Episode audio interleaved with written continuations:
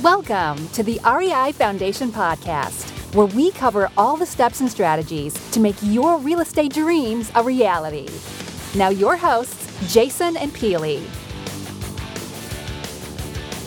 Hi, everybody. Welcome back to the REI Foundation Podcast with Jason and Pili. This is Multifamily Mondays. Yay! And who do we have today? Hey, Kevin. Kevin Dowling back with us. How are you, Kev? Hey, Good Kevin. guys. How are you?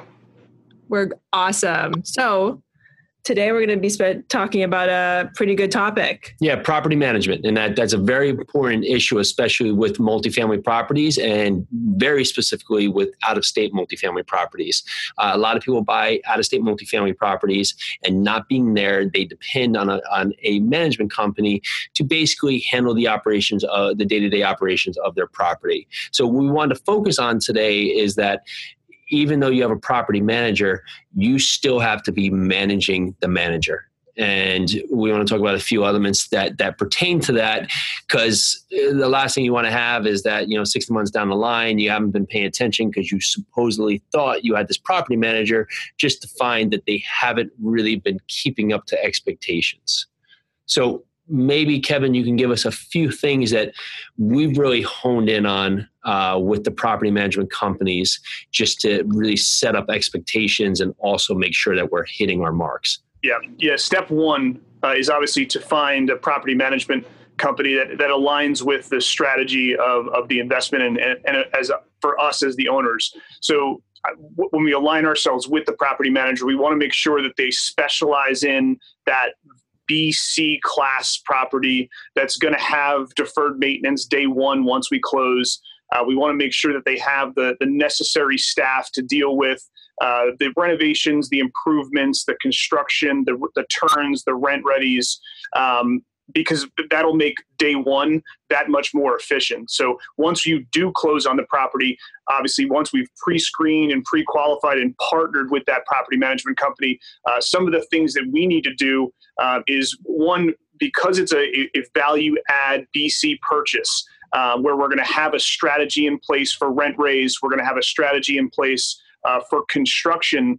Uh, we want to make sure that we're having weekly calls uh, with the property management company, uh, weekly calls uh, addressing the rent raise strategy, uh, addressing un- items that might come up that we that are unknowns or variables. We want that leasing call and that weekly call to be to present predictability uh, for the upcoming months. So on those calls, we want to make sure we're talking about upcoming move-ins, upcoming move-outs, uh, the, uh, limiting uh, the current month-to-month leases, um, talking about what the the property management company's hearing, uh, both from prospective tenants walking in the door, but also um, existing tenants. If they are choosing to move out, why are they moving out? Is it uh, is it an anomaly or is it because of the rent raise strategy? So um, having weekly calls and having kind of predictability is extremely important, and also aligning what the property management company is, t- company is telling us with actuals is very important too. So if they're telling us that there's going to be five move outs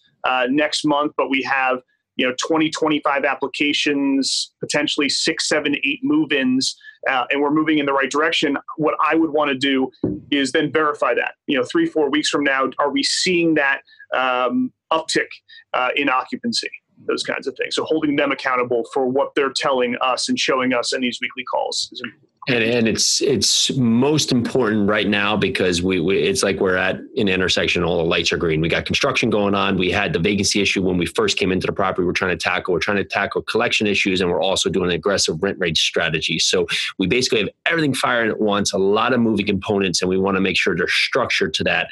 So we don't have the management company dropping the ball on one of these elements. And ideally that's you say well that's why a management company is in place. But remember these management companies they may be uh, taking on 3,000, 4,000, 5,000, 20,000 units. So you are a cog in the wheel. And if you structure it so they're set up to understand what you want and know that you're going to hold them accountable to what you want, you're going to have a much better relationship because there's nothing going to be lost here in, in this. And we've actually done that for our rent readies too.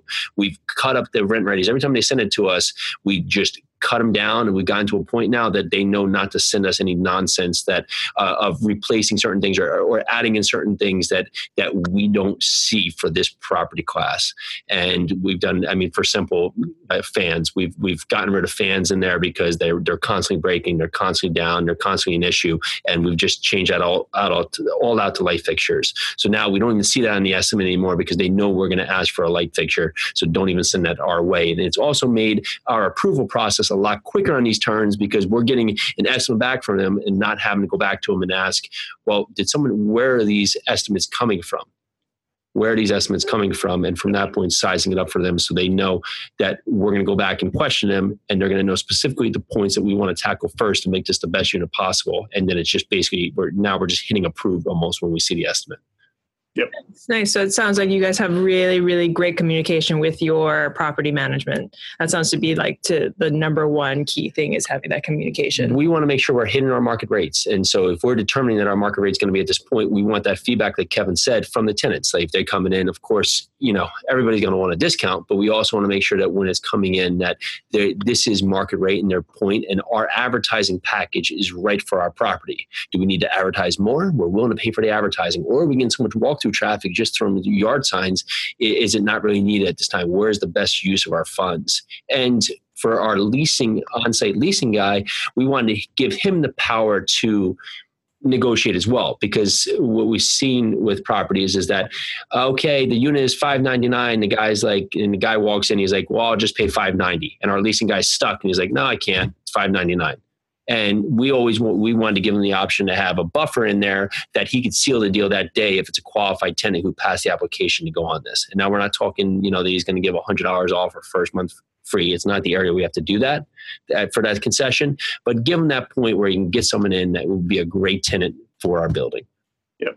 Yeah, the first three months to six months, maybe even nine months, are most critical. And I think that's where communication and accountability are most important because there's going to come a time where we've stabilized we've gotten we've gotten our market rents we've done all our construction mm-hmm. we're stabilized and the assets just performing as it's going to perform. We're going to be at our stabilized occupancy our stabilized market rents and we're not going to have need to have weekly calls. But right now when there's so much going on like jay said with the rent raise strategy with the marketing the advertising and the construction it's critical to have uh, the weekly calls and the communication with the on-site property managers.